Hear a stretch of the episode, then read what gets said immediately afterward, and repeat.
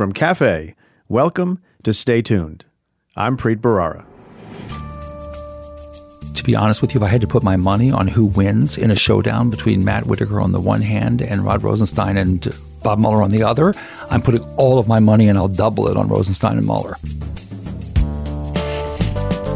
That's Bob Bauer. He was White House Counsel to President Barack Obama and co-chair of Obama's Presidential Commission on Election Administration. Long before that, he advised congressional Democrats during the impeachment trial of President Bill Clinton. I speak with him about the universe of lawyers surrounding President Trump, from acting AG Matthew Whitaker to former White House counsel Don McGahn to Rudy Giuliani, and what America can do to protect our elections. That's coming up. Stay tuned.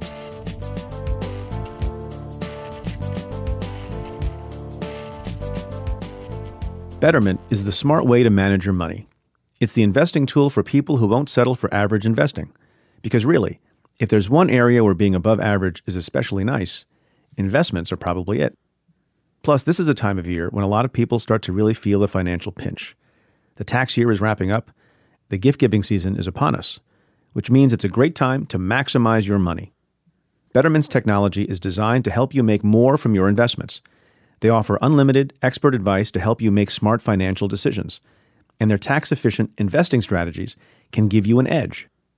With Betterment, you get constant access to information and tools so you can track progress towards your goals. Betterment offers low, transparent management fees no matter who you are or how much money you invest. Investing involves risk. Betterment can be your guide. And now, Stay Tuned with Preet listeners can get up to 1 year managed free. For more information, visit betterment.com/Preet. That's betterment.com/Preet. Betterment. Outsmart average. Okay, let's get to your questions. This first question comes from Twitter user William Crimes. William, I hope you don't live up to your last name. You ask, at Preet Bharara, #AskPreet, Manafort, what in the living hell has he done? And I'll say there were a lot of questions about Paul Manafort this week, and you asked the most succinct version with the proper tone. But obviously the question you're asking arises from the news in the last day that Paul Manafort, who sought to cooperate with the government, had his cooperation agreement declared null and void by the government. And by government, I mean Special Counsel Bob Mueller, because they claim in a 3-page memo to the court has said that subsequent to pleading guilty and agreeing to cooperate, Paul Manafort lied. And not only lied one time, but according to the document that they put into the court, said lied on a variety of matters. We won't know exactly what the extent of that is yet because they haven't filed a full pre-sentencing memorandum, but said basically this guy lied again and again on a number of things, and so there's no need to postpone his sentencing any longer. So, you know, what to make of all of that? So just a brief recap.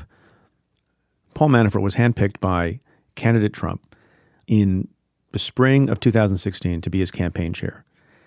At some point thereafter, when Special Counsel Mueller began looking at Paul Manafort's activities and financial dealings, ended up lodging not one, but 2 indictments against him, one in the Eastern District of Virginia and one in the District of Columbia, because Paul Manafort's lawyers wouldn't agree to waive venue so that both cases could be brought in the same place.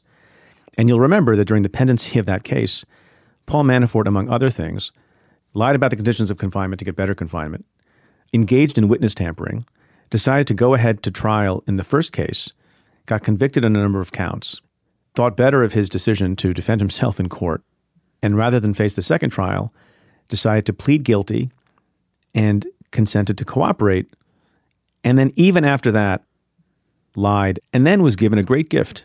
And the gift is a letter that would advocate for leniency by the government if he agreed to cooperate. And really, he had only one obligation at that point. Notwithstanding his crimes, notwithstanding the cover-up, notwithstanding having been convicted, notwithstanding having put the government to its proof, and the only thing he had to do was tell the truth. And it seems that for a guy like Paul Manafort, that was exceedingly difficult and also arrogant. Having seen how well the Bob Mueller team did at trial and how much evidence they adduced, as you can see from the indictments themselves, the idea that this guy thought he could get away with telling what must have been clear lies is astonishing to me. You know, having dealt with a lot of criminal defendants, this level of brazenness by somebody who's educated and smart and privileged and moneyed is not unheard of, but it's pretty unusual, particularly when the whole world has been watching.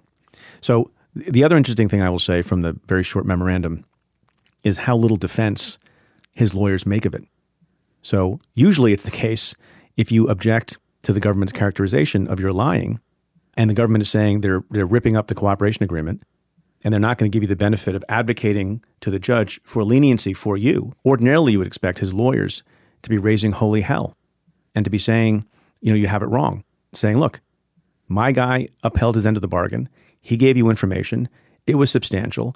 It assisted you, and it was true, and you better not renege on your end of the bargain. And instead, they have a very lukewarm couple of paragraphs in this joint memo submitted to the court. Here's how Paul Manafort's counsel characterized the disagreement.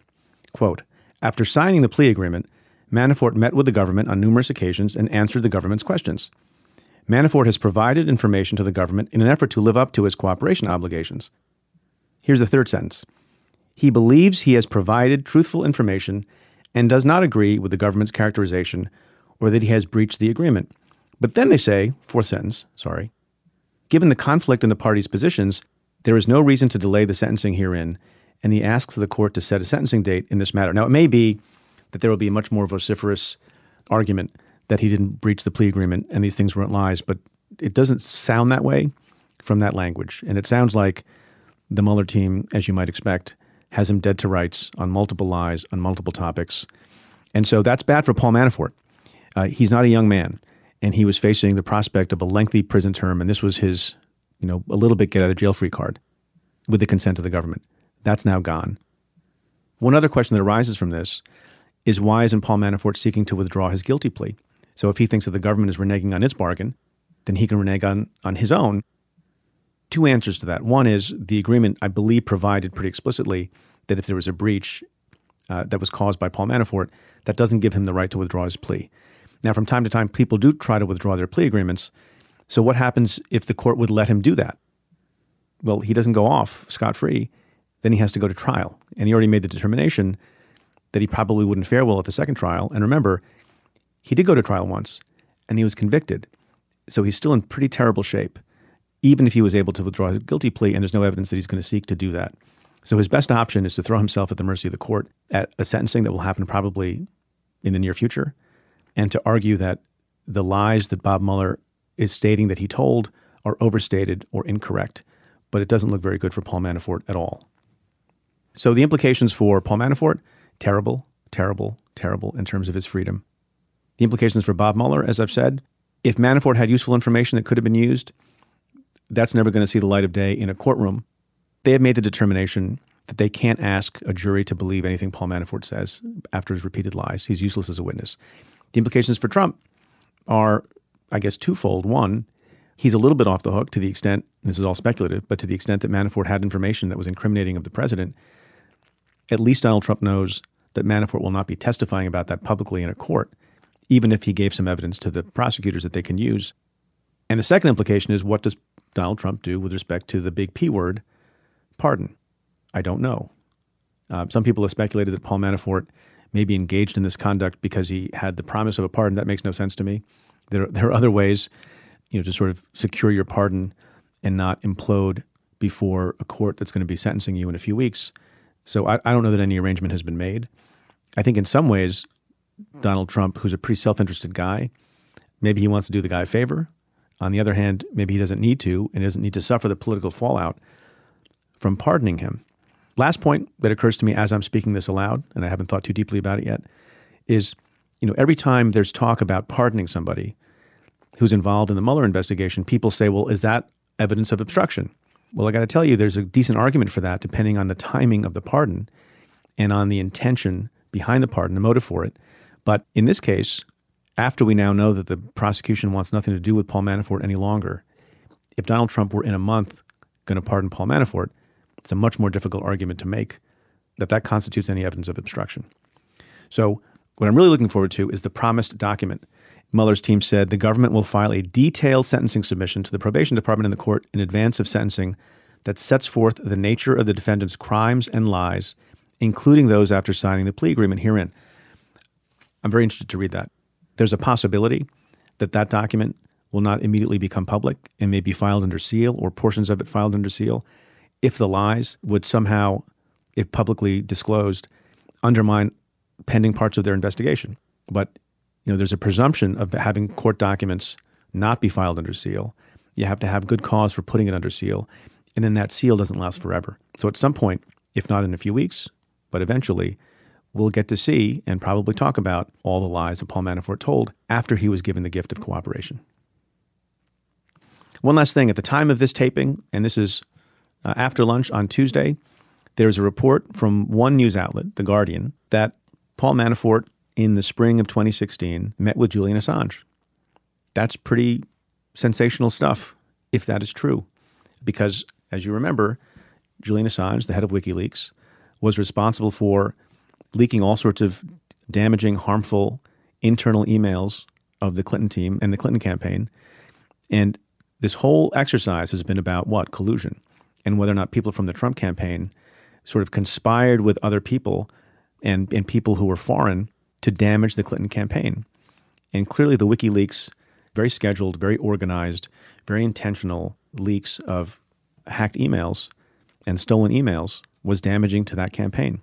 So what role Paul Manafort had in that and how much of that was being coordinated by Donald Trump or others is, of course, of central importance. My caution, though, is at the time of this taping, I haven't seen any other news outlet confirm it. It seems like a big deal, and I'm just at this moment, and I could be proven wrong at any minute, I'm a little skeptical of that reporting.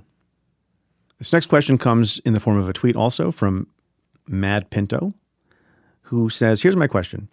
The president has submitted his answers to special counsel Mueller now, but I'd like to know, was it done under oath? Thanks, Preet. #AskPreet. So this is a recurring question about the way in which people provide information to law enforcement officials. Is it done under oath? Is it done under penalty of perjury? Is there a possible crime if you lie? My suspicion is, and we haven't seen the document, is that it's very clear, and it's been made very clear to the lawyers, that the answers that Donald Trump is giving, that he adopts them, and that if there are material lies in them, he could be prosecuted under the statute 18 U.S.C. 1001, which is the statute we've been talking about a lot over the course of the last year and a half, because it's the lying to law enforcement statute that has been used time and time again. Whether or not there was a formal oath, probably not. Hey, Preet. My name is Michael. I'm calling from Saratoga Springs, New York. Can Matt Whitaker see the names of people in a sealed indictment? Is it illegal for him to share those with the president? And does he know everything that Mueller knows? So those are my three questions. Thanks very much. Love the show. Thanks, Michael. Good question. So if he is the appropriate supervisor and overseer of the Mueller investigation, and he has taken the place of Rod Rosenstein, and Bob Mueller is not fully independent, according to the special counsel regulation, he must report to someone. And if that person is now Matt Whitaker, which it seems like it is, then Matt Whitaker can ask for any information that he wants as the supervisor. He can ask to see sealed indictments. He can see the names. He can ask for briefings on what the witnesses have been saying so far. There's an interesting give and take in any supervisory relationship, including when I was the U.S. attorney and there was an attorney general, about how much information you share. I don't think that Bob Mueller and his team would be playing any of those kinds of games. We've had this debate over the last couple of weeks. That's sort of interesting, on the ground that maybe Bob Mueller would refuse to share certain kinds of information or refuse some direct orders from Matt Whitaker because he's not duly appointed, and there are various lawsuits trying to determine whether or not Matt Whitaker is properly appointed under various statutes and also the Constitution. It seems unlikely that Bob Mueller would play that kind of game, and I think he would be forthcoming and forthright if these questions are asked.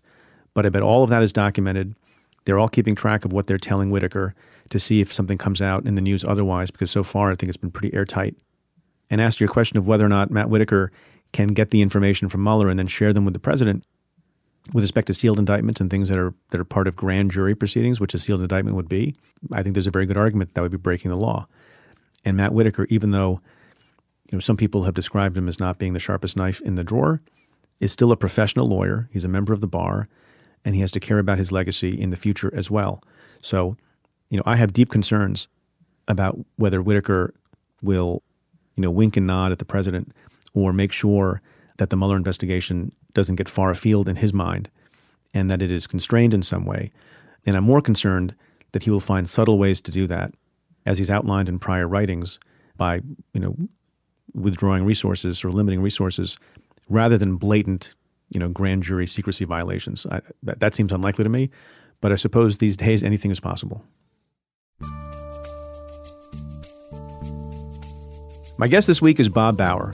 Bob was White House Counsel to President Barack Obama and General Counsel to Obama for America, the president's campaign organization, in 2008 and 2012. He also served as co-chair of the Presidential Commission on Election Administration in 2014. And decades earlier, in a role that has new resonance today, he was first outside counsel to the Democrats during the impeachment trial of President Bill Clinton. We talk about a lot of things, including the role of the White House counsel, how Don McGahn did in the job, and who would win in a Mueller-Whitaker standoff, and his take on the prospects for an impeachment of President Trump. I also spoke with Bob about Paul Manafort and Justice Roberts' rebuke of President Trump. To hear that part of the conversation, become a member of CAFE Insider and check out the interview bonus on our website, cafe.com/insider.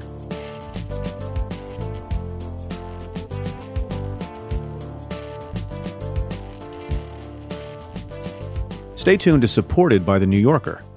The New Yorker is an iconic magazine that represents the best writing in America today. You've heard their writers here on Stay Tuned: Jane Mayer on Brett Kavanaugh, Ronan Farrow on Harvey Weinstein and the Me Too movement, and Jeff Toobin with me live from Town Hall. Their reporters hold people in power accountable through rigorous reporting and compelling storytelling. And they don't just cover the subjects we tackle here: politics, justice, and the law. Every week there's great reporting on international affairs, climate change and the environment, science and technology, business, fiction, poetry, food, humor, and cartoons. The New Yorker gets you interested in topics you never knew you'd find fascinating: paper jams, fault lines, heirloom beans, stink bugs. Seriously, that stink bug story was amazing. So don't wait. Go to newyorker.com/Preet.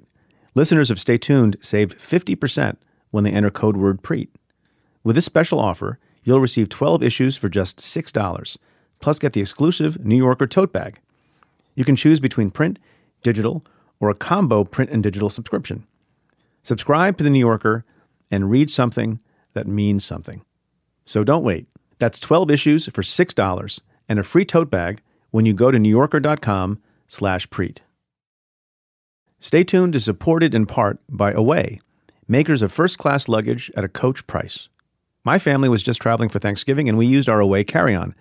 It's called the bigger carry-on for probably obvious reasons. The interior of Away's luggage, or the inside, as normal people would probably call it, has a patent-pending compression system, which is extra helpful for overpackers. And Away carry-ons are able to charge all cell phones, tablets, and anything else that's powered by a USB cord. A single charge of the Away carry-on will charge your iPhone 5 times. There's a TSA-approved combination lock built into the top of the bag to prevent theft. A removable, washable laundry bag keeps dirty clothes separate from clean. And there's a lifetime warranty. If anything breaks, they'll fix or replace it for you for life. Plus free shipping on any Away order within the lower 48 states. So for $20 off a suitcase, visit awaytravel.com/Preet and use code Preet at checkout. That's awaytravel.com/Preet and code Preet for $20 off a suitcase. Because this season, everyone wants to get away. Bob Bauer, thank you for being on the show. It's a pleasure. Thank you for having me. So we have a lot of things to talk about, some things that are timeless, some things that have just happened. But I thought we'd start with the basics. So you're one of the few people in the country who has ever had the position of White House counsel. And I've been practicing law for a while and have dealt with White House counsels before. And even I'm a little confused. What the hell does the White House counsel do? Depends on the administration, depends on the president. There was no White House counsel until the Roosevelt administration. And even then, the White House counsel really didn't function in a legal advisory capacity. The first White House counsel was primarily a policy and political advisor, and that remained the case, ironically, until about the Nixon administration, at which point John Dean conceived of it as a role in which someone led a small law office providing legal advice and support to the West Wing, to the executive branch, to the executive office of the president. The first most important point to emphasize is that the White House counsel is an institutional lawyer, not a personal lawyer to the president. That seems to be obvious. That's been debated a great deal. Readers in various op-eds have been reminded of that. But where is that written?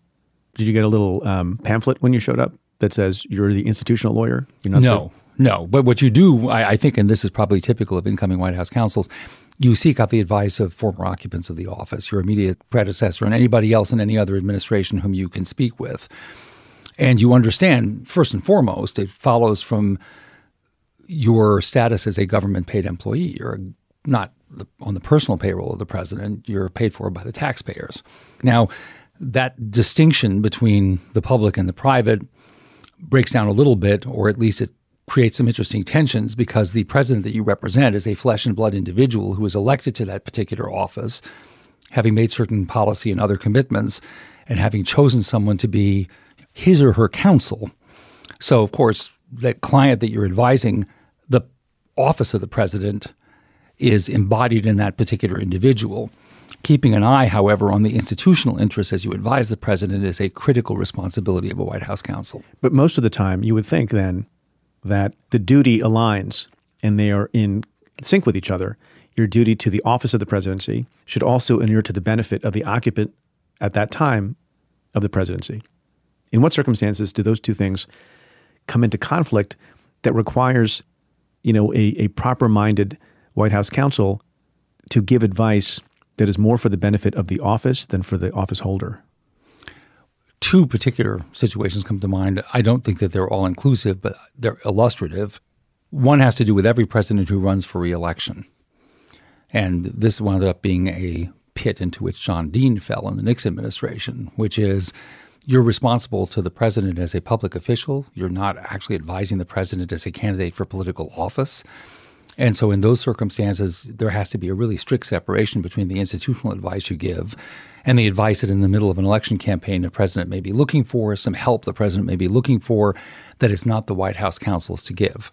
The other, which I think we've had some experience with recently, is a president who has no conception of how government works, no understanding of the role of the White House counsel, and who in his business life, and I'm obviously speaking of President Trump here, has had an entirely instrumental view of the role of lawyers and of legal advice, because he, the president, struggles so much with understanding the difference between the institutional and the personal role.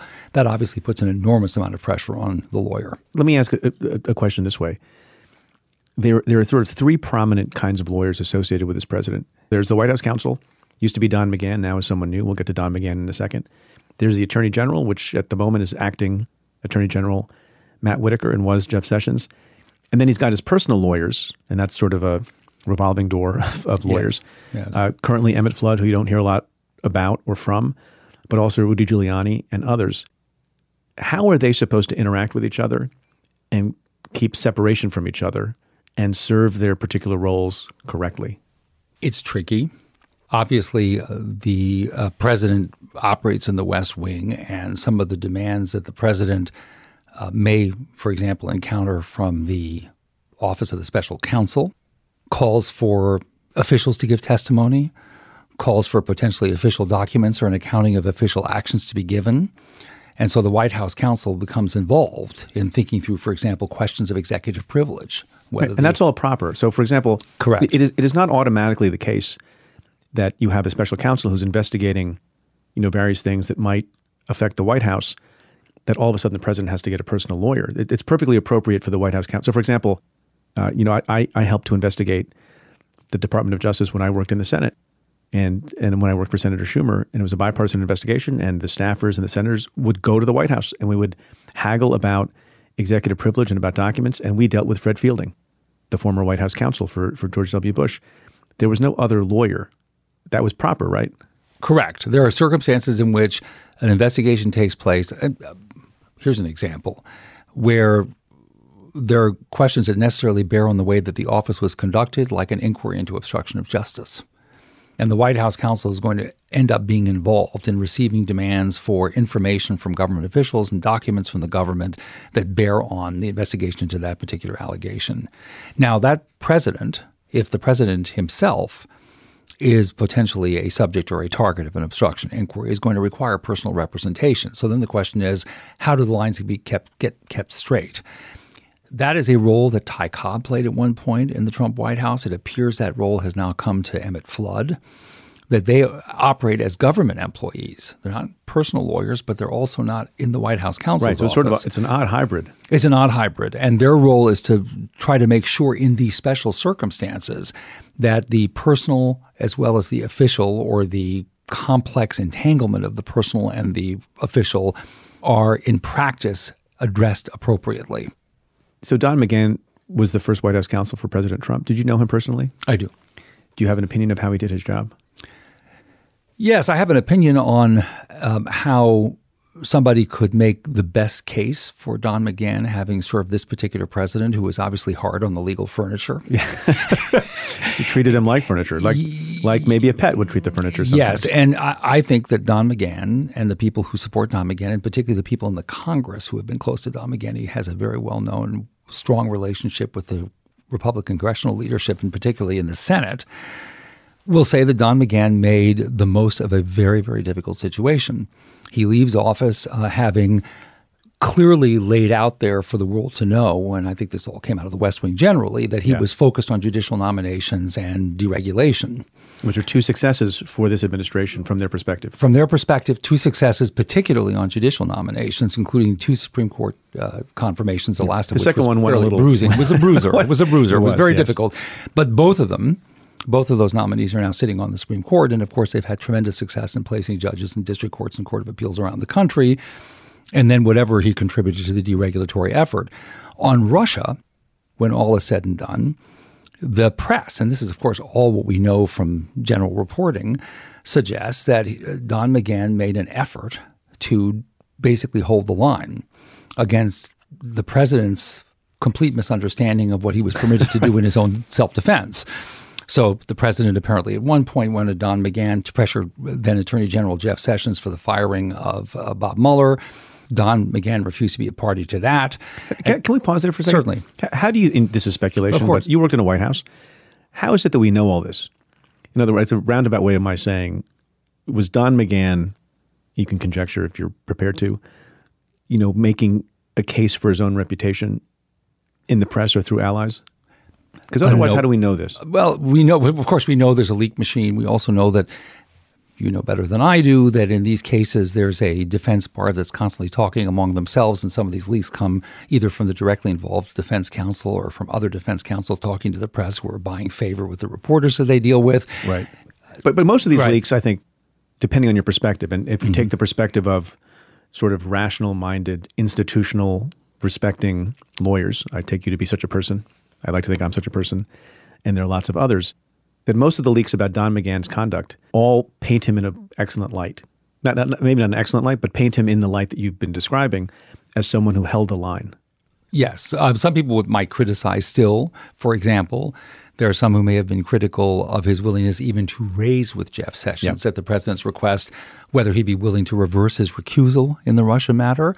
But it appears that when Sessions told McGahn that he wasn't prepared to reconsider the recusal, McGahn walked away from it and didn't put any additional pressure on him. So, but you're right. On the whole, I think that narrative has been favorable to McGahn. I don't know whether it came from McGahn or whether it came from his allies. I don't know whether, for example, there were some people in the know who thought it was helpful to let the president know that these stories were not helpful and give him a sampling of how bad those stories for him could be. Who's to say? Do you find it extraordinary that, if it's true, and I believe it to be, that Don McGahn cooperated extensively with the Mueller investigation up to and including giving many, many hours of interviews? Well, let's pause on that for a moment. Mm-hmm. If you'd been the White House counsel in a similar circumstance, would you have done the same? So you raise a very interesting question, and I'll have to say it depends on what the facts were. So let's assume, for example, that I cooperate because I have to cooperate. There's no way in the world the White House counsel can't cooperate unless the White House counsel has individual legal liability, in which case, A, he or she might have to take the fifth or sort of attend to his or her own personal representation and then have to conclude perhaps that he or she can't continue in the job. But let's assume for a moment that none of that is true. The White House counsel has an obligation to give testimony in those circumstances, so I'm not surprised by that. Let's assume, too, for a moment, that Don McGahn believed that he could give this testimony, and it might not reflect brilliantly well on the president, but it wouldn't doom him, that he didn't have any reason to believe he was sending the president, at least a good measure of the way toward prison or disgrace. In that case, you could see him fulfilling an official responsibility to testify and at the same time believing he could continue in the job. If, on the other hand, I were the White House counsel and I thought my testimony would be damning to the president, testimony I had to give, I couldn't function in the role any longer and I would have to leave. That's interesting to me. But you would still give the testimony. I would give the testimony, but I couldn't continue. Right. So there's no circumstance in which you feel that would be appropriate to resist the testimony. Even, look, lots of fights happen all the time. And depending on the administration and the particular investigation, where it's coming from and how damaging the material is, overassert executive privilege, deliberative privilege, and all sorts of other things. You know, why not potentially use that as a route if you're Don McGahn? Well, that's an important point. I mean, I don't mean to skip over the need to make sure that the scope of the testimony is appropriate and that privilege is properly asserted or observed. I agree with you, that has to happen. But let's assume that's all squared away and there are legitimate areas of inquiry and a requirement for testimony that the White House counsel by any stretch of the imagination has to give, even if it's directed toward the president's conduct. I think there's no way around it. I think the White House counsel has to testify. What the point I was driving at is that if at the end of the day the president believes that the testimony you're giving is extraordinarily damaging to him and you actually are of the same view, it's sort of difficult to see how you maintain the confidential professional relationship that's necessary to serve the president.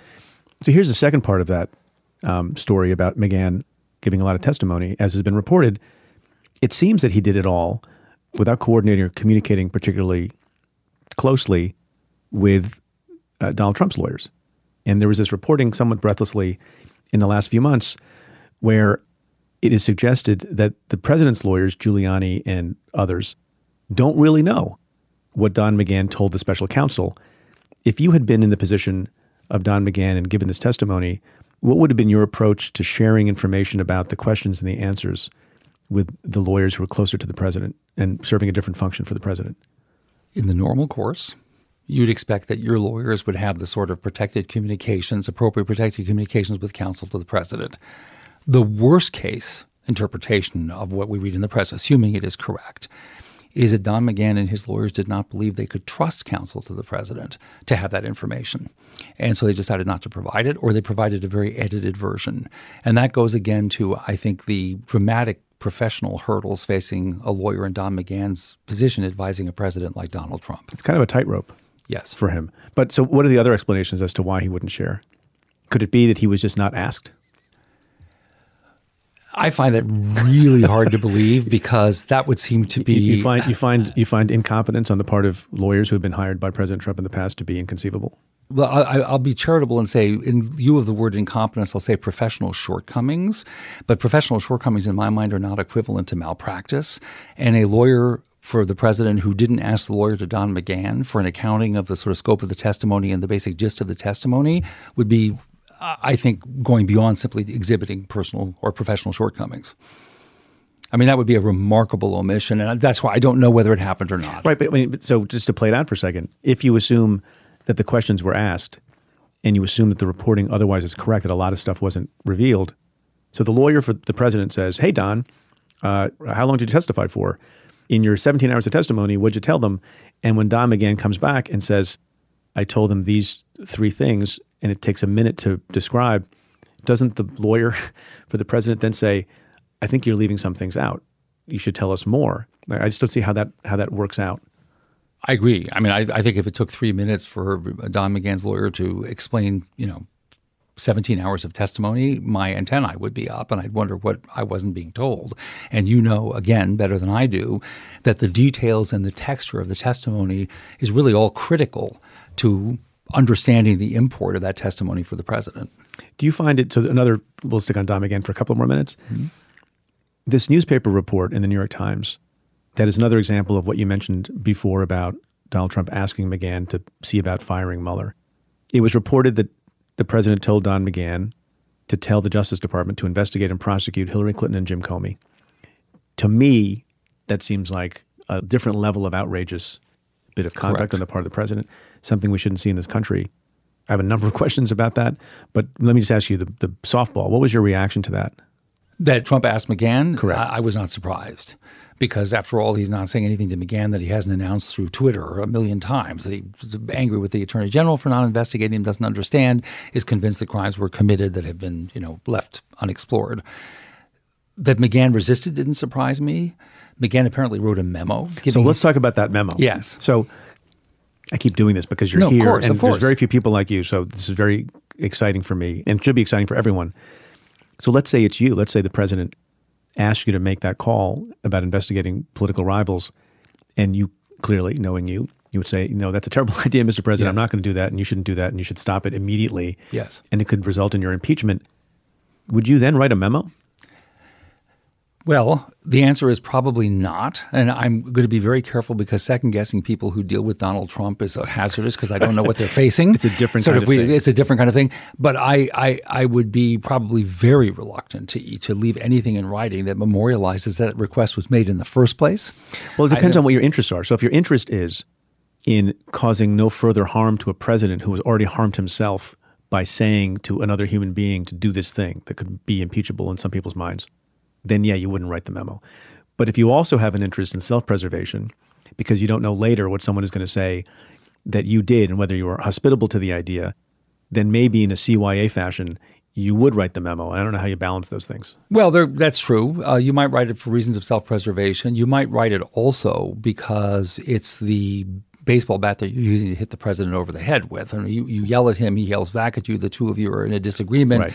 And you tell him, I'm so serious about this, I'm actually going to create a record. Right. So proceed at your own risk. It's much, right. And then to defy, it's a much bigger deal, I guess, for the record, the historical record, the legal record, the congressional record, if it comes to it in the future, that your White House counsel, who you handpicked, wrote a memo saying you cannot do X or Y, and then the president does it anyway, much more so than there having been a conversation that's not recorded. Yes. And I had in mind also that faced with the fact that it had been committed to writing, it may be that the president, not satisfied with the verbal exchange, would back off at that point. I mean, I think it's highly unlikely if McGahn had an erudite memorandum written on the reasons why presidents shouldn't direct the political prosecution of their opponents. I think the likelihood that he expected the president to read, absorb it, and ask informed questions about it are very low, is very low. So it seems like it was more of a weapon in the battle to make sure that he was pushing back successfully. It may have well also had the element of self-preservation that you suggest. If such a memo exists, do you think the public will ever see it? Yes. I do think one day the public may see it. When? I don't know, but I doubt seriously it'll stay inside the White House. Oh, because of the leak machine? Because somebody will think it's in their interest to take it out of the building. Yeah. There's a lot of people who have their own interests at heart, which makes for a complicated situation when people also have, particularly the lawyers, have duties to their oath and as officers of the court. Yes. Let me ask this question. So you're a White House counsel. We'll stop talking about Trump for a moment and talk about Barack Obama. Mm-hmm. Was your job, you think, different because your boss, the president, was a lawyer himself? Yes. It was different. Well, was it more annoying because he knew the cases often himself and could second guess you and felt more comfortable doing so? Or was it a treat that someone, who was erudite in the law was also your client? Not your client, I guess, but your boss. Well, I'll refrain from saying that any of his behavior toward me was annoying. I mean that in a good-natured way. Smart clients can be annoying. Yes. Let's put it this way. It generated extra pressure on the lawyers to be very clear and precise in their legal reasoning and to be prepared to explain their legal conclusions because he could call you on it. Right? So, for example, we wrote memos for Barack Obama, and I'm just stating this as a matter of fact, on issues like, the standards of review that courts would have to pick in deciding a particular constitutional issue. And we wrote it for someone who knew the difference between those standards of review, understood the difference between rational basis scrutiny and strict scrutiny. Now, that is a pleasure because it means it's not necessary to explain to him why that's an important question to address.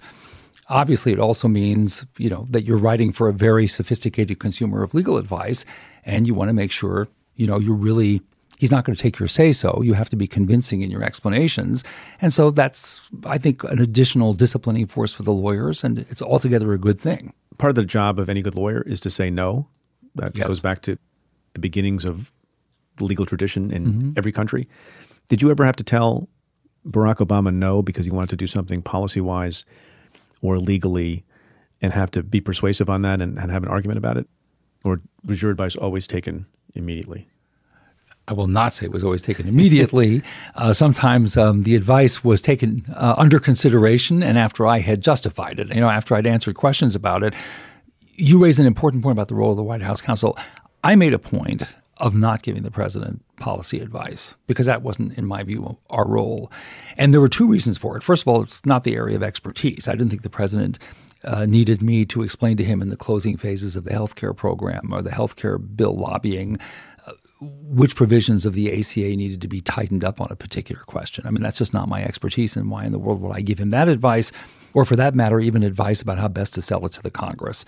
So we were not communication specialists. We weren't policy specialists. We were lawyers. The second reason that's really important is that if lawyers become involved in policy disputes in the West Wing, then there is a good chance that they will be considerably less effective in their role as lawyers, because one camp will conclude that if Bob Bauer or some other White House counsel is taking a position on policy, does that mean that the legal advice has been shaped to the White House counsel's policy preferences, or is the White House counsel consistently being an honest broker, giving the best possible judgment just about the law?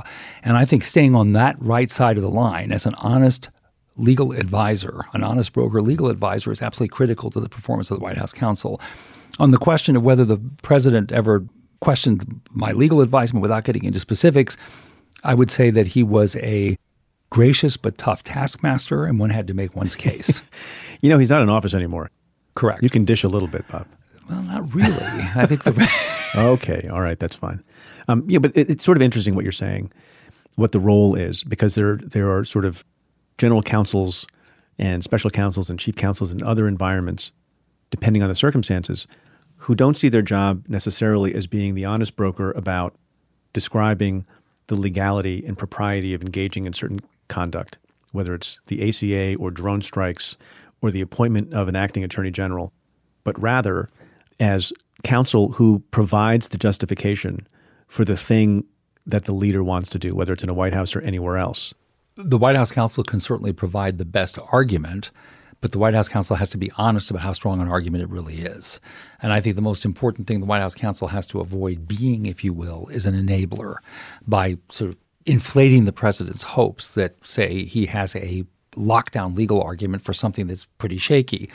I also want to be very clear about the difference between giving policy advice and bringing your knowledge of the political and legislative process into good actionable legal advice. So, for example, let's assume you have three alternative courses of action.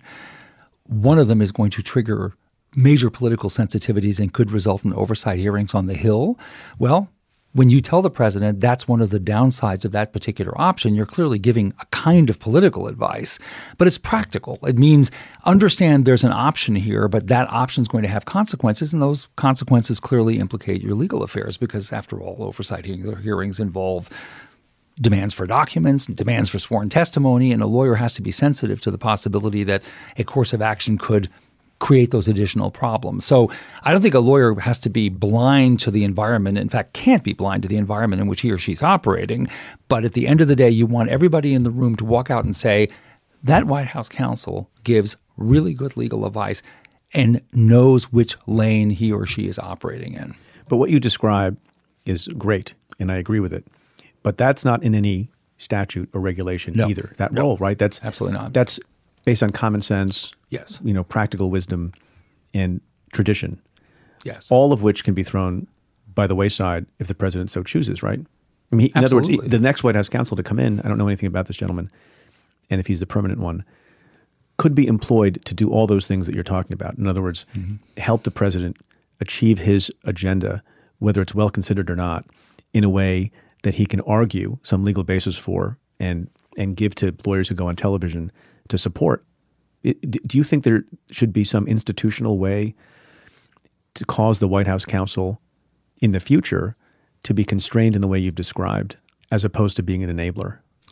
Yes, and by enabler, let me just explain what I mean by enabler, which I obviously don't mean as a compliment about somebody's professional performance. I mean somebody who disregards the institutional role and the need to be responsive to these institutional requirements, and who sells the president a bill of goods on the strength of legal arguments, contrives arguments that are not reasonable, that if promoted by the president will cause major issues for the presidency and maybe even major issues for the president.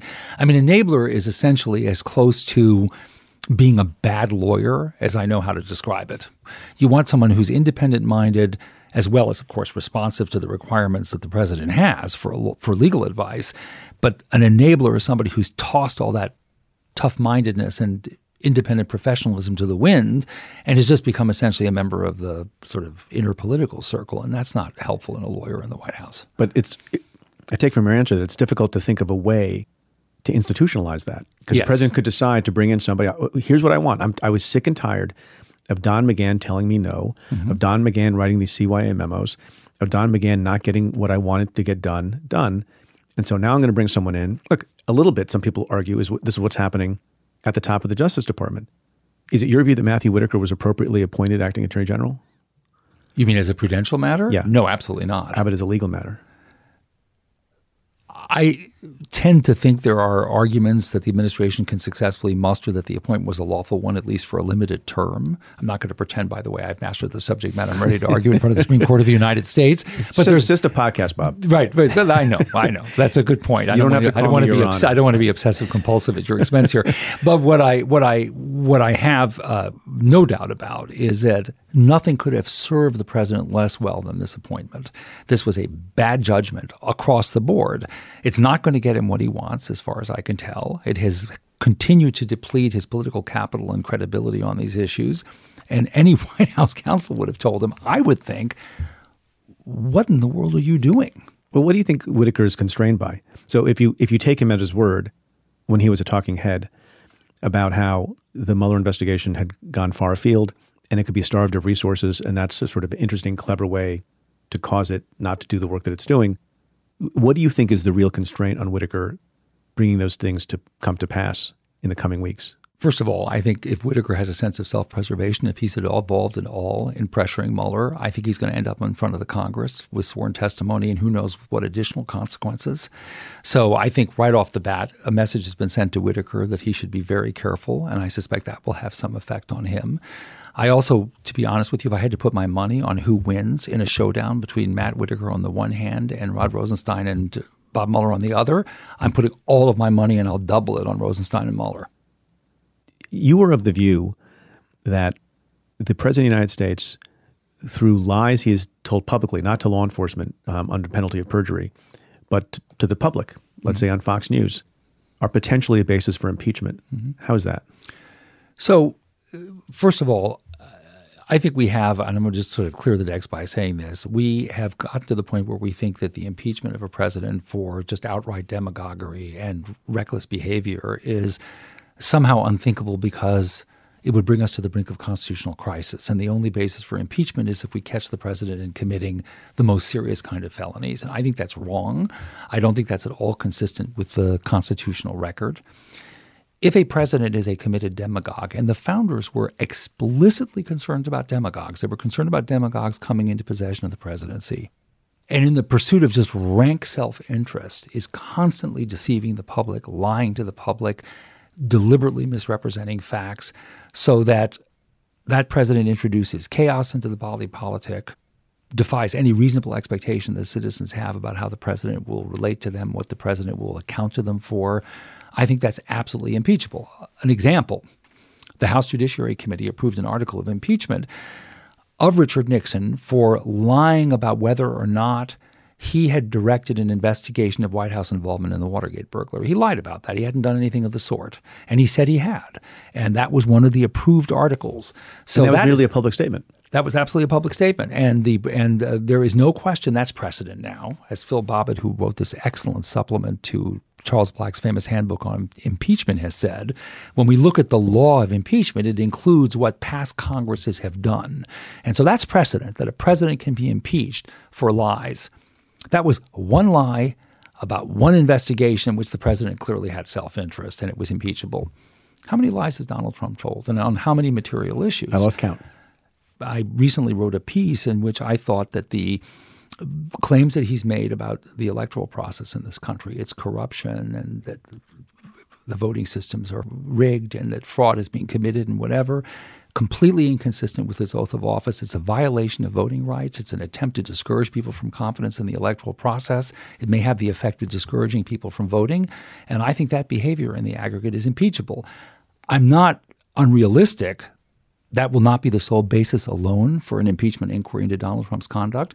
I see no reason why it wouldn't be included or considered. You think impeachment is a foregone conclusion with the Democratic Congress, or do you think they will be restrained because they think it's a political non-winner instead of focusing on kitchen table issues?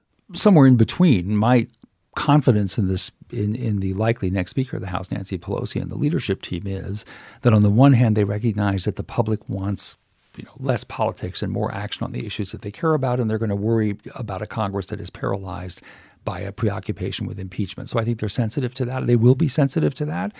But on the other hand, I also think they know that they have a constitutional responsibility if evidence surfaces of impeachable conduct to take it seriously, and I think they should. I hope they do. So it'll be an interesting year no matter what. It's always an interesting year. Yeah. So you spent a lot of time in your law practice on the issue of elections and voting and how voting can be fair. And as I mentioned in the intro, you served as co-chair of the Presidential Commission on Election Administration. Why is it so hard for America in 2018 to get elections right? Every time we have an election day, including this past one in the midterms, you see these crazy scenes of machines not working or lines being too long or people who are arguing that their votes are being suppressed. How come we can't get it right? Insufficient national commitment to building a durable, modernized electoral infrastructure. We simply don't have that commitment. As soon as elections are over and we have results that people by and large live with, and they do by and large live with them, right? Then all of a sudden we're off to other things until the next elections are held. We found in the Presidential Commission when we went around the country that in state legislatures and even other governing jurisdictions below the state level, the allocation of resources for elections, for the actual conduct of elections, is way down the list of priorities. Any number of other things that elected officials believe the public needs come first. And so, as you know, we have aging equipment well past its buy-sell date. And we are courting a disaster because we're not making an investment at the federal level or around the country in superior equipment. We're not making an investment in the recruitment and training of poll workers. Frankly, we're not making an investment in the establishment of viable polling locations. I mean, I could go down a whole list of problems that we have because we just won't make the resource commitment. We're not taking it seriously enough. But why aren't we? You hear politicians, at least in their rhetoric, yell about it, scream about it, tweet about it, write about it at the time of the election. They say every vote must count, and maybe it's only, in service of their particular need at that particular time if they think they're on the other side of these problems. So they certainly talk a lot about it. Why do you think they lack the will to make it actually happen? They lack the will, I think, because there's insufficient public pressure on them, to be honest. If your trash isn't being picked up, it's not being picked up, 52 months a year. An election takes place once every 2 years, an election plays every 4 years, and then eventually somebody's declared a winner, takes the oath of office, and begins to vote, right? And so it's behind you. And it's just too easy for politicians to blow past that, and that's in fact what's happened.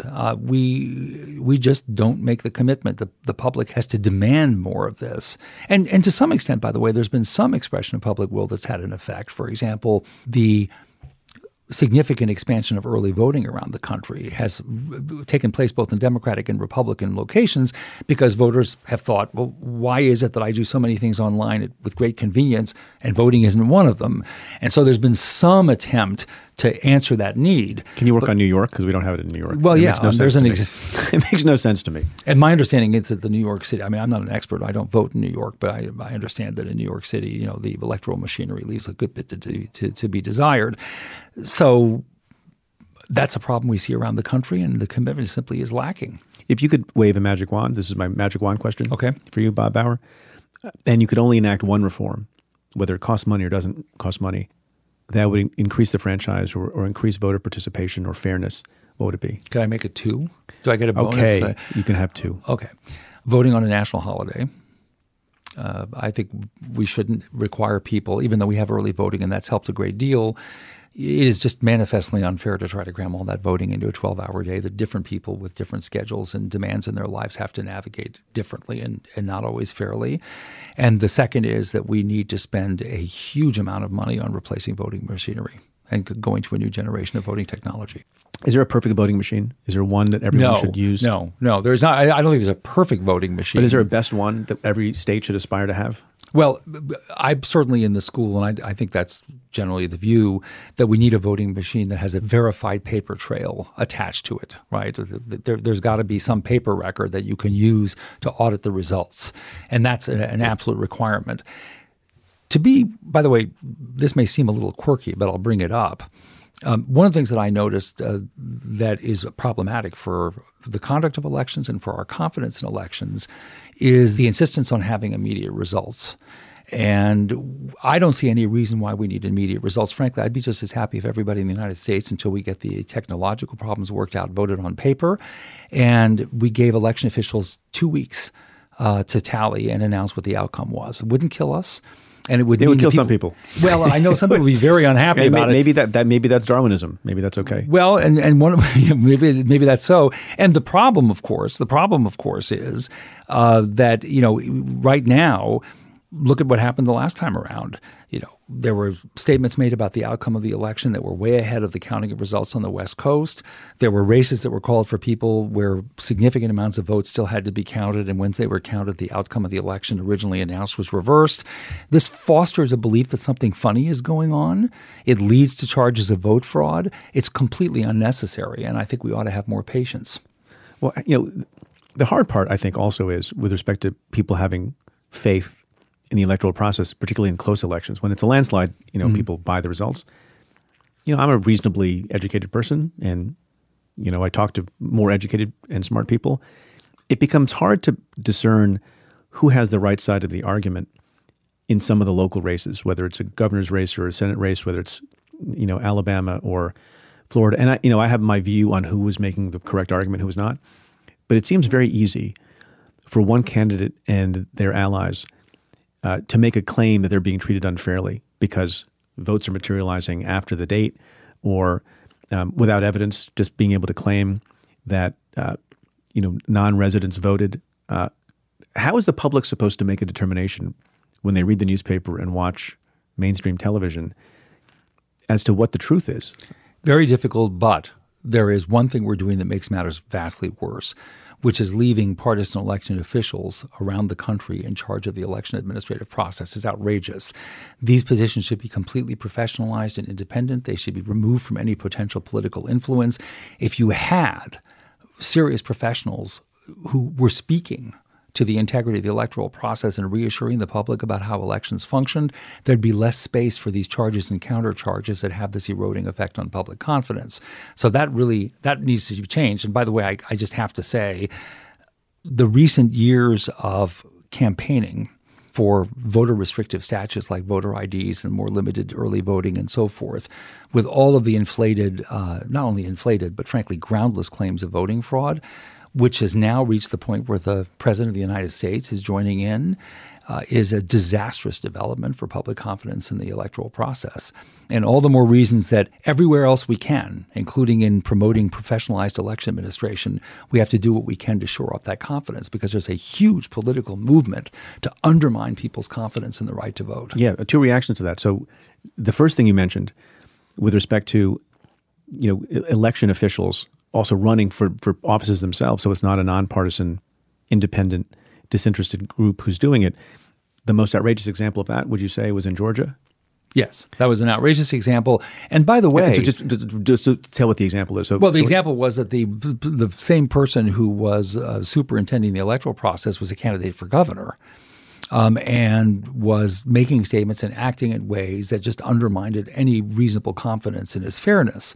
And as you know, ultimately that became an issue in the concession speech of the defeated Democratic candidate who actually didn't concede but said this election has been marred by all sorts of irregularities in the way the electoral process was run and in the way her opponent handled those responsibilities while also being a candidate. But even in cases where the partisan elected official is not a candidate in that same election, he or she is also potentially subject to enormous pressures from the political party they're affiliated with. And that can disturb public confidence. I mean, imagine, if you recall, Katherine Harris in Florida during the Gore recount. Who doesn't? Right, exactly. She wasn't a candidate, but the question was, to what extent was she really addressing the public interest in a fair recount, or bowing to the demands for her own party to tilt the election in the favor of then-Governor George Bush. It's just inconceivable that we keep this state of affairs going. So we just had an election. The race for the presidency in 2020 is already underway. I think there are, by my count, 94 Democrats running for president, maybe 194 by the time we get to it. By the time the show is over. By the time the show is over. Yeah. But speaking about elections for a moment that we're talking about, what should we be worried about and looking out for in terms of making sure that everyone gets to vote properly in 2020? Some of these reforms are great that you referred to and that your organization proposed. The likelihood is that that can't be enacted and wouldn't be enacted in the next couple of years. So what can people do to assure themselves that things go well state by state in 2 years? First of all, just to the credit of President Obama's commission, some of the reforms that we advocated actually went into an implementation phase once the report had been filed with the president. And there have been efforts on the part of localities to adopt some of these recommendations, for example, to shorten lines and improve poll worker training and the like. So we've seen some movement, also the expansions I mentioned earlier of online voter registration. As for 2020, the public pressure on localities to account for the way they're preparing for the election, I think is exceptionally important. I will say this, that should be somewhat reassuring. It reassures me. When we traveled around the country for a year in preparation for the report to President Obama as part of that voting commission, the overwhelming impression we had was that, and yes, you're going to have variations in quality of performance, but election officials around the country really want to get it right. They really do, because they're in communities where their reputations are at stake. If something goes wrong on election day, those reputations suffer a serious blow. They're frequently blamed very much for matters over which they have limited control, including, for example, the hand they're dealt and the quality of the equipment they're given. And so I think that the civil rights organizations in the United States who've been so instrumental on voting rights issues, the candidates, the parties, and particularly, I hope, with Donald Trump, I don't have much hope for the Republican Party's contribution to the effort. They have perfected ways over the last several cycles to cooperate with election officials, to enhance the quality of administration, and to communicate, I think, some level of confidence at the state and local level that elections are being properly prepared for. Is this a durable, secure arrangement? No, and partly because the President of the United States has insisted, beginning in 2016 when he said if he lost, he almost certainly lost because of fraud, who claims that 5 million people voted illegally, and every single last one of them in 2016 voted illegally for Hillary Clinton, which is a quite remarkable percentage. All of that is creating pressure on public confidence.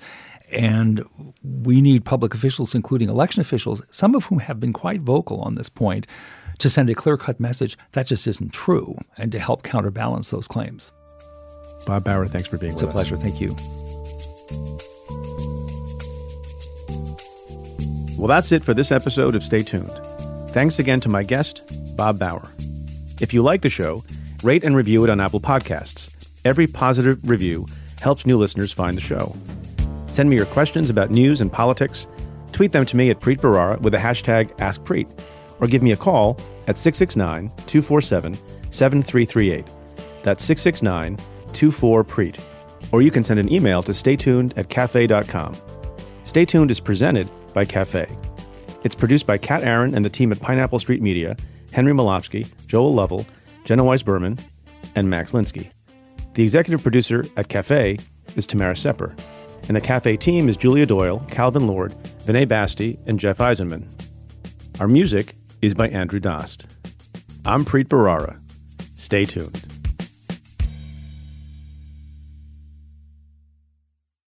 SimpliSafe is the home security for right now, when feeling safe at home has never been more important. SimpliSafe was designed to be easy to use while protecting your whole home 24/7, starting at 50 cents a day. Order online easily. Open the box, place the sensors, plug it in, and your home is protected around the clock. No technician has to come to your house. Head to simplisafe.com/preet and get free shipping and a 60-day money-back guarantee.